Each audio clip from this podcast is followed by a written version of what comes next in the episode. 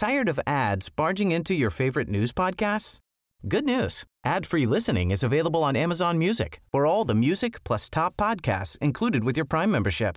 Stay up to date on everything newsworthy by downloading the Amazon Music app for free or go to amazon.com slash news ad free. That's amazon.com slash news ad free to catch up on the latest episodes without the ads.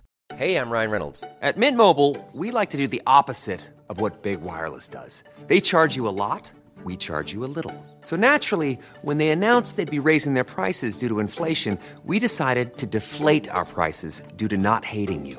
That's right. We're cutting the price of Mint Unlimited from $30 a month to just $15 a month. Give it a try at mintmobile.com slash switch. $45 upfront for three months plus taxes and fees. Promo rate for new customers for limited time. Unlimited more than 40 gigabytes per month. Slows. Full terms at mintmobile.com. On the 12th of April, 1899, 24 year old black American Sam Hosed asked his employer, Alfred Cranford in Georgia, if he could have some time off work and an advance in payment to visit his sick mother. The two men ended up arguing, and Cranford drew his pistol and threatened to kill Hose, who retaliated by flinging his axe, hitting Cranford in the head and killing him instantly. Hose fled. The following day, newspapers ran the story. Some reported that Hose had also sexually assaulted Cranford's wife and even tried to murder their baby. The Atlanta Constitution informed its readers that when Hose is caught, he will be either lynched and his body riddled with bullets, or he will be burnt at the stake.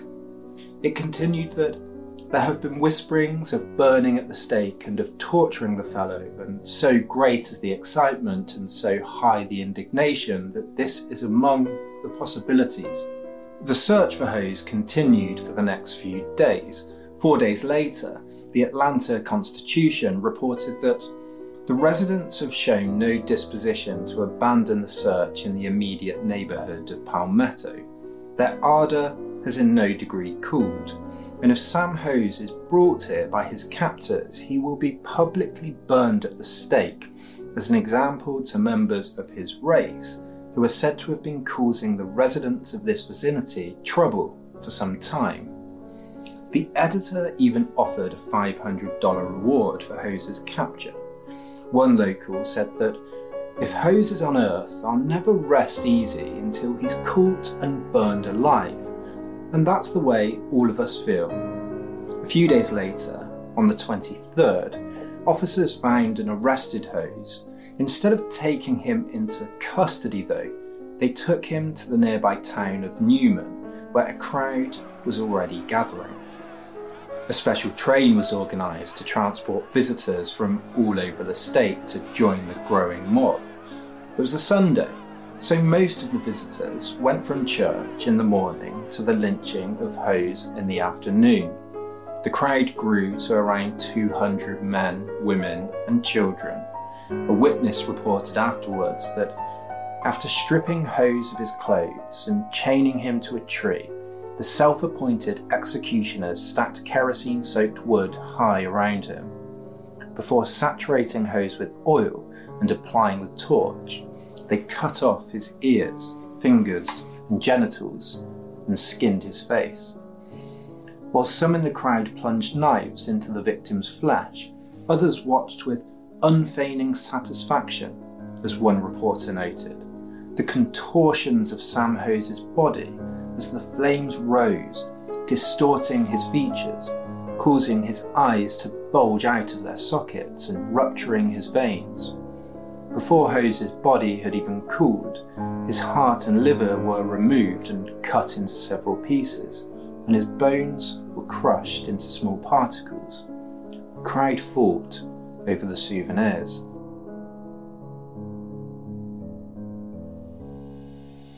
What caused such pride and violence? Between 1889 and 1930, there were around 3,700 known lynchings in the US. The perpetrators ranged from single people to small mobs to huge crowds of around 15,000. The reasons given were broad. While most victims were accused of murder or rape, many were lynched simply for being rude, for arguing, for taking the wrong job or having the wrong beliefs. In 1935, for example, a mob lynched Reuben Stacy for frightening a white woman. In the days following his death, people from across the state travelled to see Stacy's body. One photo, this one, shows a young girl not looking traumatized or afraid, but excited. And when an anti lynching advocate was travelling to visit the site of a lynching, he came across three children walking to school near the site. They asked him if he was going to the place where the had been killed. They then described the scene, in his words, animatedly, almost as joyously as though the memory were of a Christmas morning or of the circus, talking about the fun they'd had burning the. Like during the Holocaust, as I explored in a previous video, these were ordinary men, women, and often children. And as in my exploration of the psychology of the perpetrators of the Holocaust, I want to try and understand the factors that led both to the violence of lynchings but also ask how ordinary Americans justified their racism more broadly. In doing so, the purpose is to search for a kind of moral and cultural vaccine, an inoculation that learns from some of the worst events in the past to try to understand how we can recognize the warning signs in the present and guide us towards some kind of better future. First, a quick history. After the southern states lost the Civil War in 1865, Congress passed the 13th Amendment abolishing slavery and freeing around 4 million slaves. The atmosphere, for many, quickly turned from a celebratory one to a difficult one. The economics of the cotton fields, the culture of racism, and the complexity of politics all of course, persisted. The southern states quickly passed a series of black codes aimed at controlling and oppressing the newly freed slaves. Groups like the Ku Klux Klan, the White Brotherhood, the Palefaces, the Invisible Empire, the Knights of White Camellia, and the Constitutional Union Guard quickly formed to agitate for a return to the past, to frightening newly freed slaves into submission and to unify the South and perpetuate white supremacy. In his 1867 State of the Union address, President Andrew Jackson said that it must be acknowledged that in the progress of nations, Negroes have shown less capacity for government than any other race of people. No independent government of any form has ever been successful in their hands. On the contrary, Wherever they have been left to their own devices, they have shown a constant tendency to relapse into barbarism. The lynching era, which peaked in the five decades between 1880 and 1930, saw thousands of African Americans lynched in the southern states. Many of the participants in lynch mobs were ordinary men and women who, if asked, would likely and often did say that it was the only way to protect against black aggression and to defend the natural God given racial order of the world. John T. Brown, keeper of Georgia Penitentiary, said in 1876 that the only difference existing between coloured convicts and the coloured people at large consists in the fact that the former have been caught in the commission of a crime, tried and convicted, while the latter have not the entire race is destitute of character. In 1906, the Atlanta Journal warned that the black man is growing more bumptious on the street, more impudent in his dealings with white men, and then, when he cannot achieve social equality as he wishes, with the instinct of the barbarian to destroy what he cannot attain to, he lies in wait, as that dastardly brute did yesterday near this city, and assaults the fair young girlhood of the South.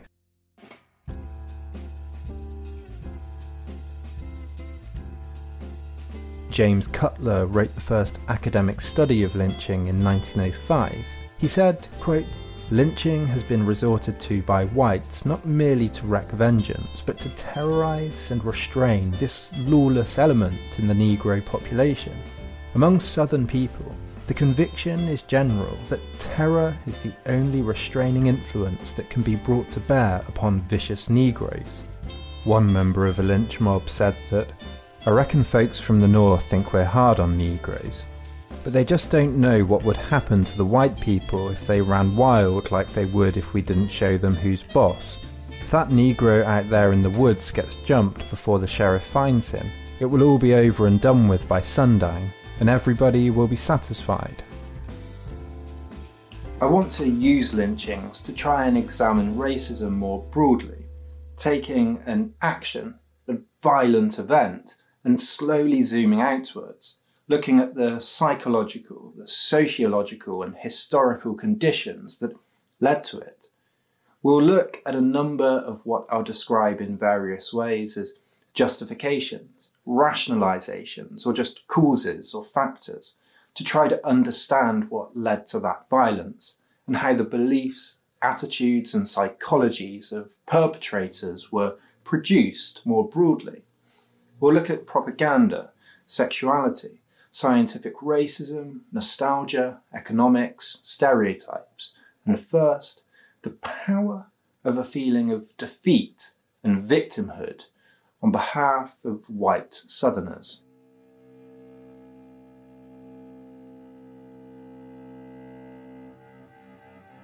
Perpetrators of violence often see themselves as victims, the subject of some kind of injustice, either in the past or ongoing, which heightens a feeling of being threatened, a feeling of fear.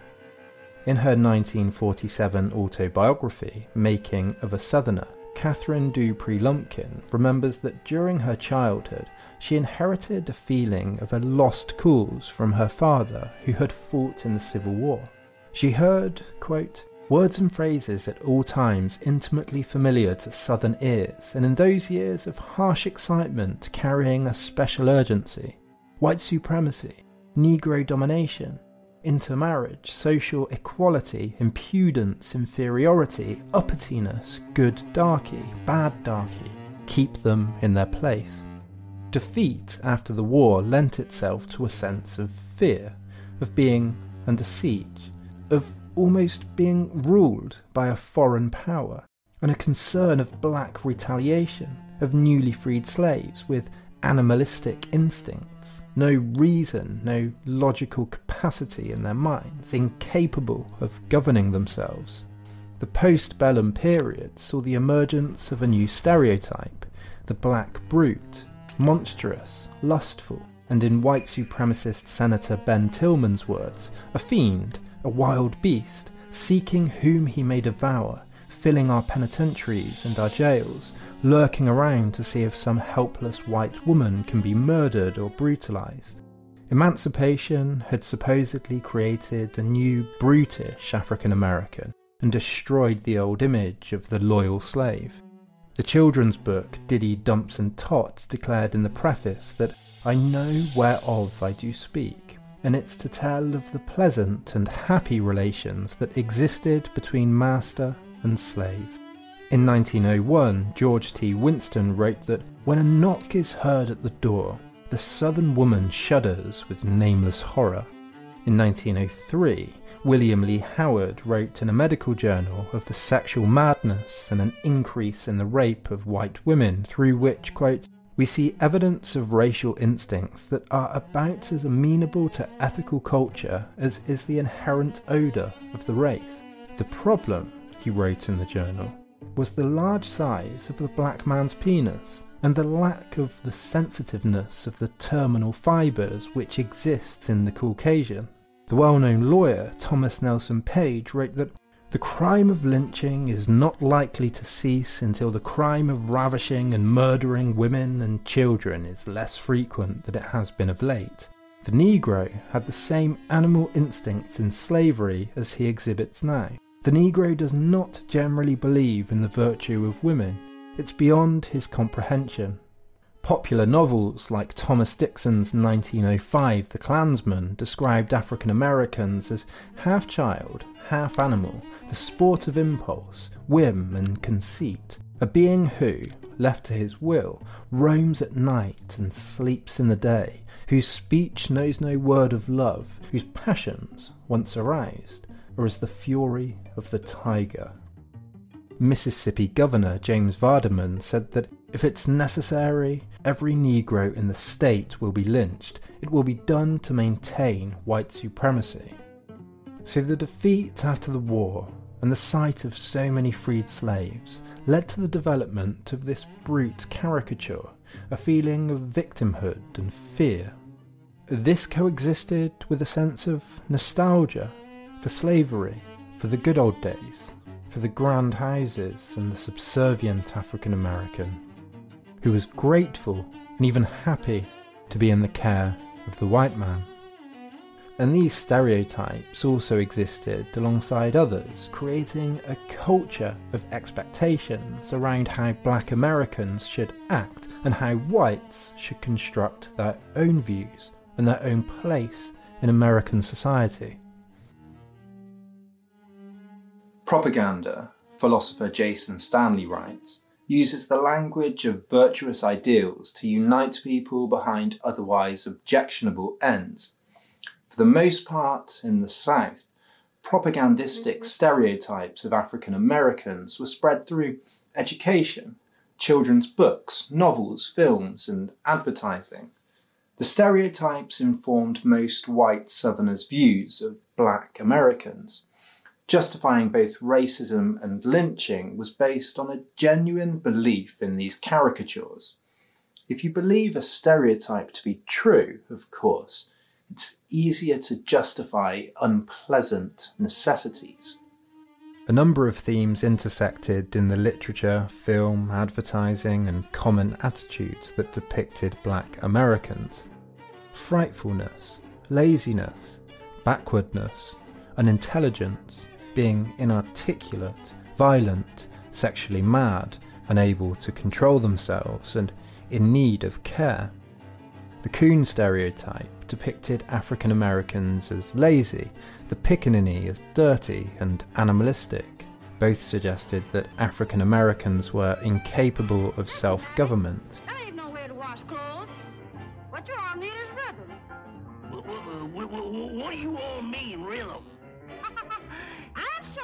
The Mammy, Auntie, Sambo, or Uncle were depicted as grateful and servile. They were often represented with childish features or as easily frightened, unable to understand simple things or to care for themselves. This 1914 cream of wheat advert, for example, depicts the Uncle Tom stereotype, the faithful, aged servant, with a phrase, gid up uncle, that reduces him to an animal, a beast of burden, at the boy's command. Stereotypes were exaggerations that drew on a variety of ideas in support of white supremacy. In her autobiography, Anne McCarty Braden remembers from her childhood that one of the things a child learns by osmosis, without anyone ever putting it into words, that I was one of the better human beings, more privileged because my people came of a superior stock.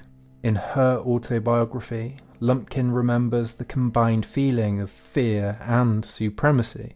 She thought that to be ruled by Negroes, the slave ruling over the master, only white supremacy could counter this disaster, injustice, and outrage.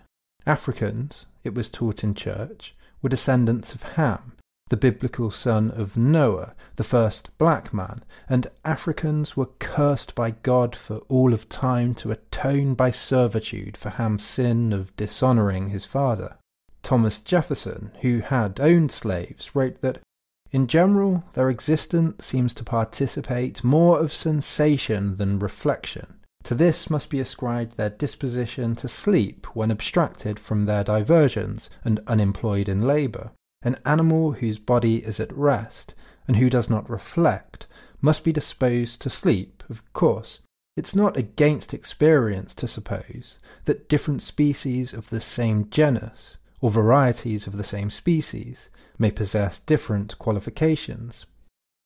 Surrounded by impoverished, uneducated, and oppressed black Americans, whites didn't find it difficult to believe that they were naturally superior, that that's just the way the world seemed to be.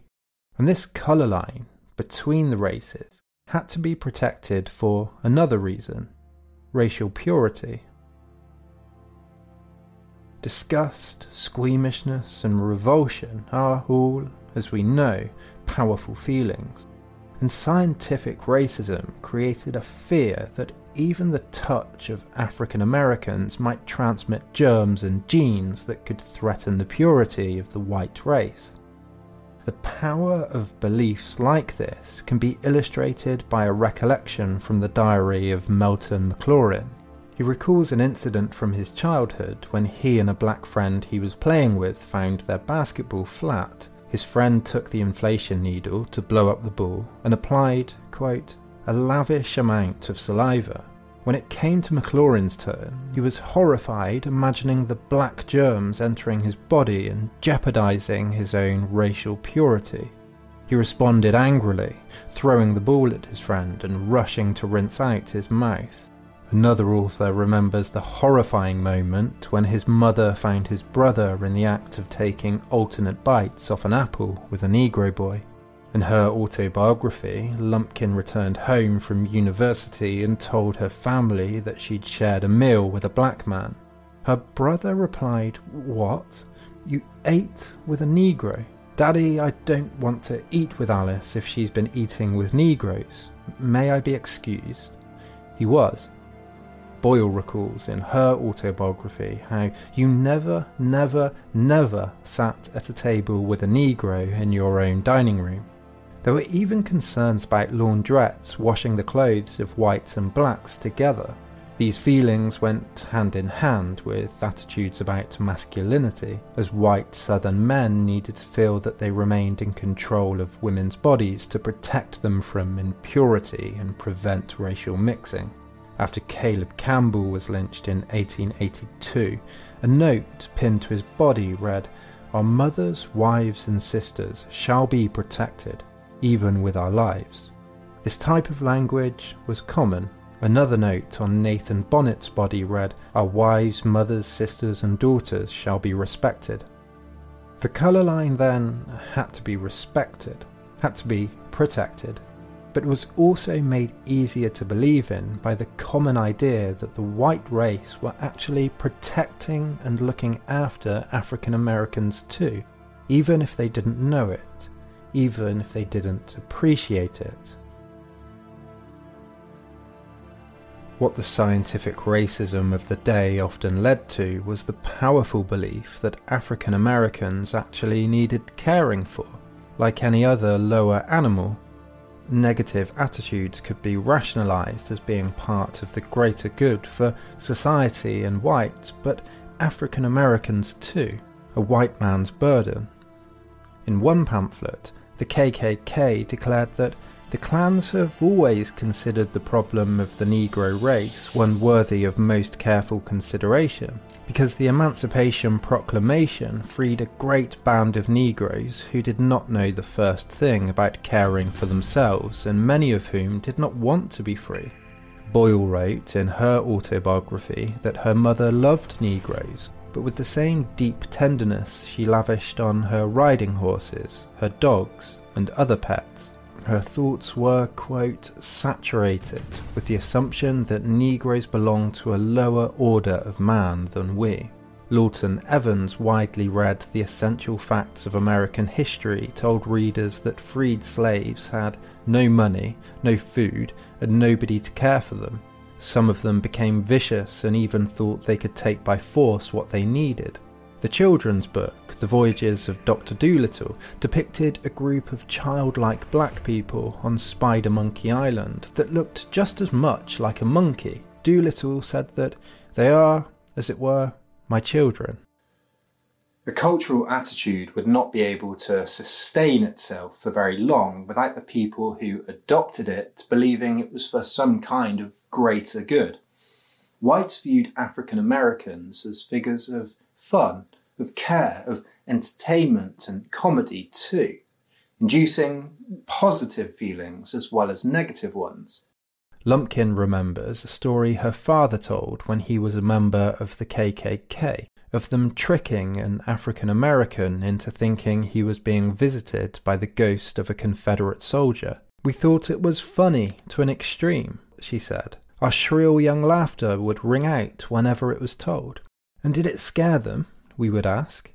One children's book, Little Jeemes Henry, tells of a young black boy's attempt to make some extra money by helping whites. His clumsiness and simple mindedness undermines his attempts, though. His father, working at the circus, is also reduced to entertaining whites and acting in a similar stereotypical way. The 1921 Sears catalogue, a central pillar of mainstream American culture, had a famous Alabama jigger toy. The description said that it was a realistic dancing Negro who goes through the movements of a lively jig. Very amusing and fascinating. Wind up the spring and start him off. This happy little darky can't keep from dancing. He seems to like it too. Carnivals had games like Dump the and Coup Dip, and games that involved throwing things at or hitting black Americans. And lynchings often had the feel of carnivals, as children took time off school and victims were paraded on carts behind horses. In 1911, the newspaper The Intelligencer reported that one of its staff had gone to see the fun of the lynching of Willis Jackson. Lumpkin recounts her disappointment when she encountered African Americans working in the field. She presumed, from what she'd read, that they would be singing and happy, joking and smiling. She said, I'd thought that they would treat me deferentially, of course, as would be right to the white landowner's daughter but also outgoingly, responding with hearty pleasure to my little attempts to be friendly. They were polite when I spoke to them, but so reticent, it seemed, so very remote. A yes, ma'am, or a no, ma'am, and nothing else much besides. It's these stereotypes that created a cultural matrix of positive and negative feelings for whites. The varied caricatures meant that the fear tough love, punishment, and violence towards African Americans were justified in the eyes of white Southerners because of the positive feelings they had of paternalism, humour, entertainment, nostalgia, the good old days that ultimately sustained a powerful rationalization for oppression and violence. Of course, all of this had to be transferred through generations and codified into a strict system of social rules and cultural norms. Children were socialized through clubs like the Junior KKK and the Children of the Confederacy. The United Daughters of the Confederacy, founded in 1894, wanted to keep alive the sacred principles for which Southern men and boys fought so bravely by 1905, it had over 100,000 members, and by 1929, it had 22,500 children members. It still exists today. Children salute the Confederate flag and sing Confederate songs. Southern publishing houses started producing new textbooks that taught children to keep the lost cause of the Confederacy alive. Historian Mildred Lewis Rutherford wrote in her textbook that don't say you believe that the South was right. Say you know she was right. Another textbook described African Americans as docile, being able to work in the field better than the white man, faithful, black, humble, heathen, and practicing wild African customs. African history for grammar schools described African Americans as ignorant and unfit to govern themselves, most relied upon, perpetuated, and even created new versions of the stereotypes and caricatures we've seen, creating a sense of nostalgia for the past and describing slavery as good for African Americans. Charles and Mary Beard's 1921 History of the United States said that slavery was no crime, it was an actual benefit to the slaves. The beneficial effects of slavery were proved, they said, by the fact that the slaves were happier, more comfortable, and more intelligent than their ancestors in Africa, and it was believed that they were better off in bondage than they would be if they were free. Another said that the condition of slaves generally was not a hard one. They were well cared for, with good cabins to live in and plenty to eat. All day long they worked in the fields and at night sang their songs around the fires of the Negro quarters. Textbooks described African Americans as having love and affection for their masters and as being grateful they were being cared for. And the socialization of white children was also a part of the most violent educational event the lynching. During one in 1893 in Paris, Texas, the mayor gave the children the day off school so their families could watch and celebrate as a lynch victim was drawn through town on a carnival float pulled by four white horses. Another school in 1915 also reported that it was delaying teaching until pupils could get back from viewing the lynched man. Children sometimes assisted women in getting wood for the fires, one report from Waco in 1916 at the lynching of Jesse Washington said that they got a little boy to light the fire. Legally, you could not arrest a little boy. One newspaper reported that they forced a 10 year old white lad who carried water around the camp to take a large butcher knife and unsex him. We can see in lynchings a whole constellation of cultural attitudes, from entertainment to protecting against impurity to popular justice. But can they help us dig deeper to uncover any other factors and causes that could lead to such gleeful violence? Of course, during slavery, the underlying cause at the heart of the system had one central star around which everything else revolved economics. Slaves, ultimately, of course, were profit.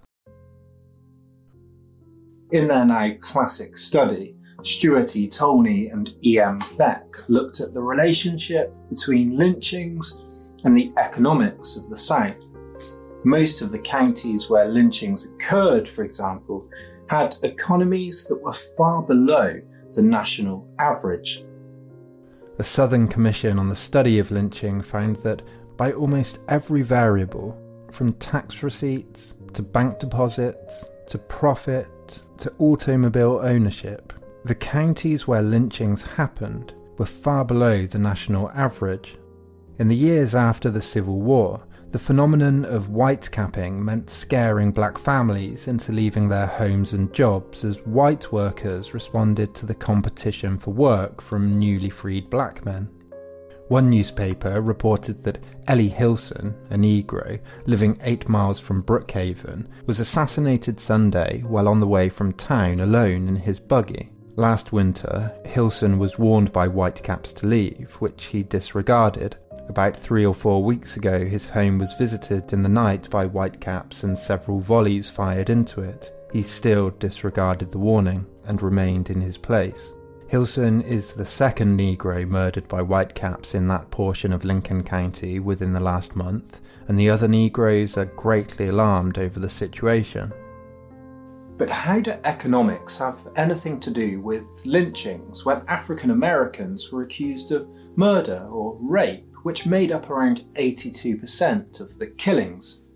There was a belief, a justification, widespread throughout the era, that the legal system would fail to prosecute or would be too lenient, and it was this reason that was often given for extrajudicial murders. It was also widely believed that it was inherently unfair and ethically wrong that a lesser race was treated in the same way as a higher one different types of punishment, different legal systems, a different process would be more appropriate.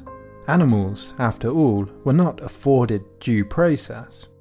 After Reeves Smith's killing in 1886, for example, the DeSoto Democrat reported that while we deplore the necessity for mob law, we must commend it in this instance, For if the accused had been convicted of an attempt at rape, the penalty would only have been two years, which is worse than farce. All such monsters should be disposed of in a summary manner. However, Tolnay and Beck find no relationship between the rate of convictions across counties and the rate of lynchings in those counties at those times.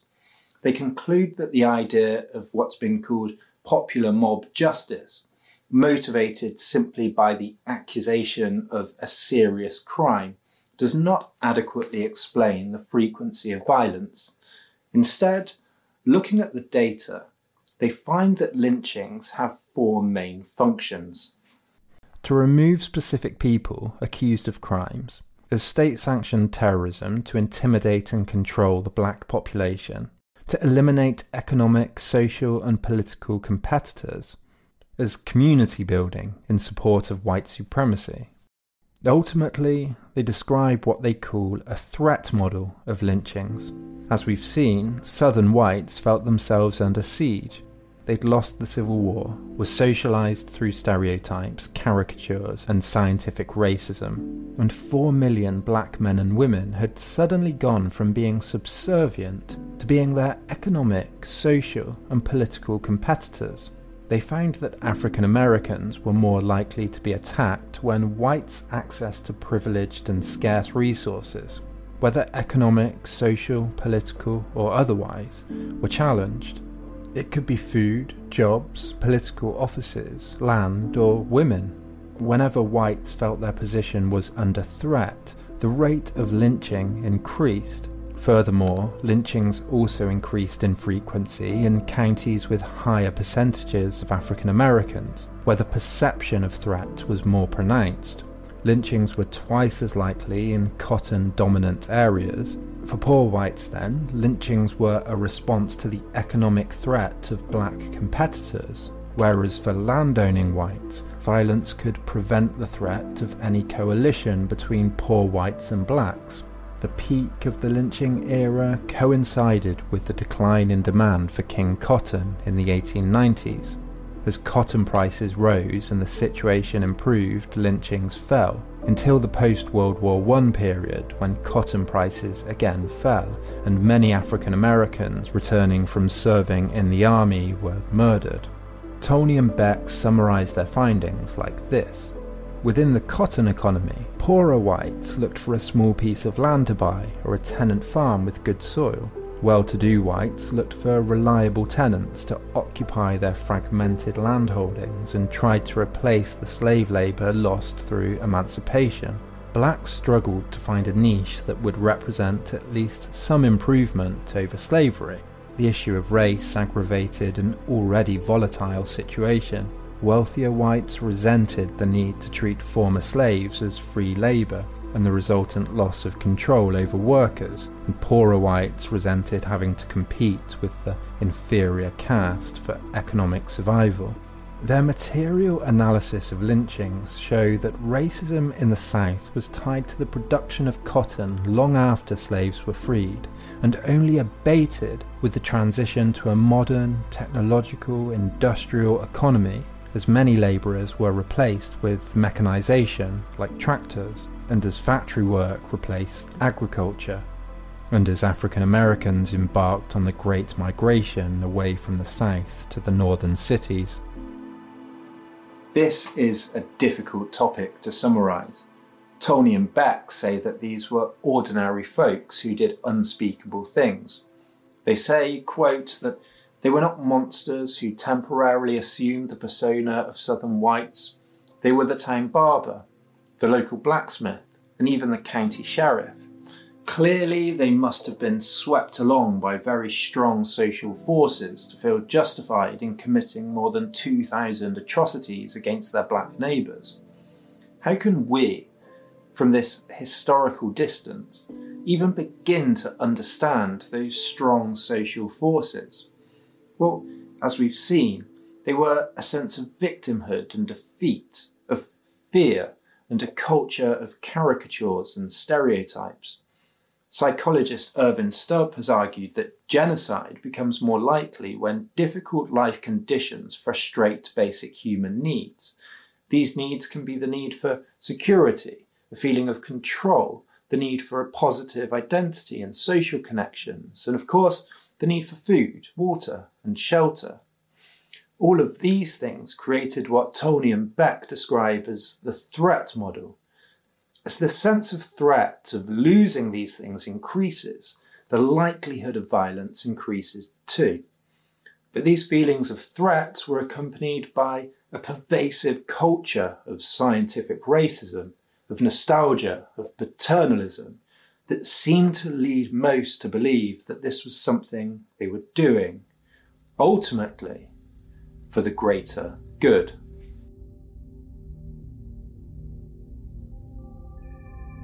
Just a quick note to say thank you so much for watching. This is obviously a difficult topic, and a video on a subject like this would not be made without the support of these incredible Patreons who get access to scripts, have a Discord server, and have their names in the credits. I'm trying to work out ways to make Patreon even more attractive to you wonderful people. So if you'd like to help make videos like this, click the link below and, and go to patreon.com forward slash then and now.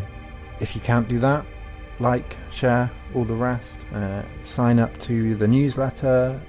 Follow me on your favourite podcast catcher and leave a comment below. Thank you and see you next time.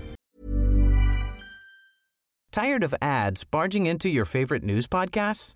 Good news. Ad-free listening is available on Amazon Music for all the music plus top podcasts included with your Prime membership.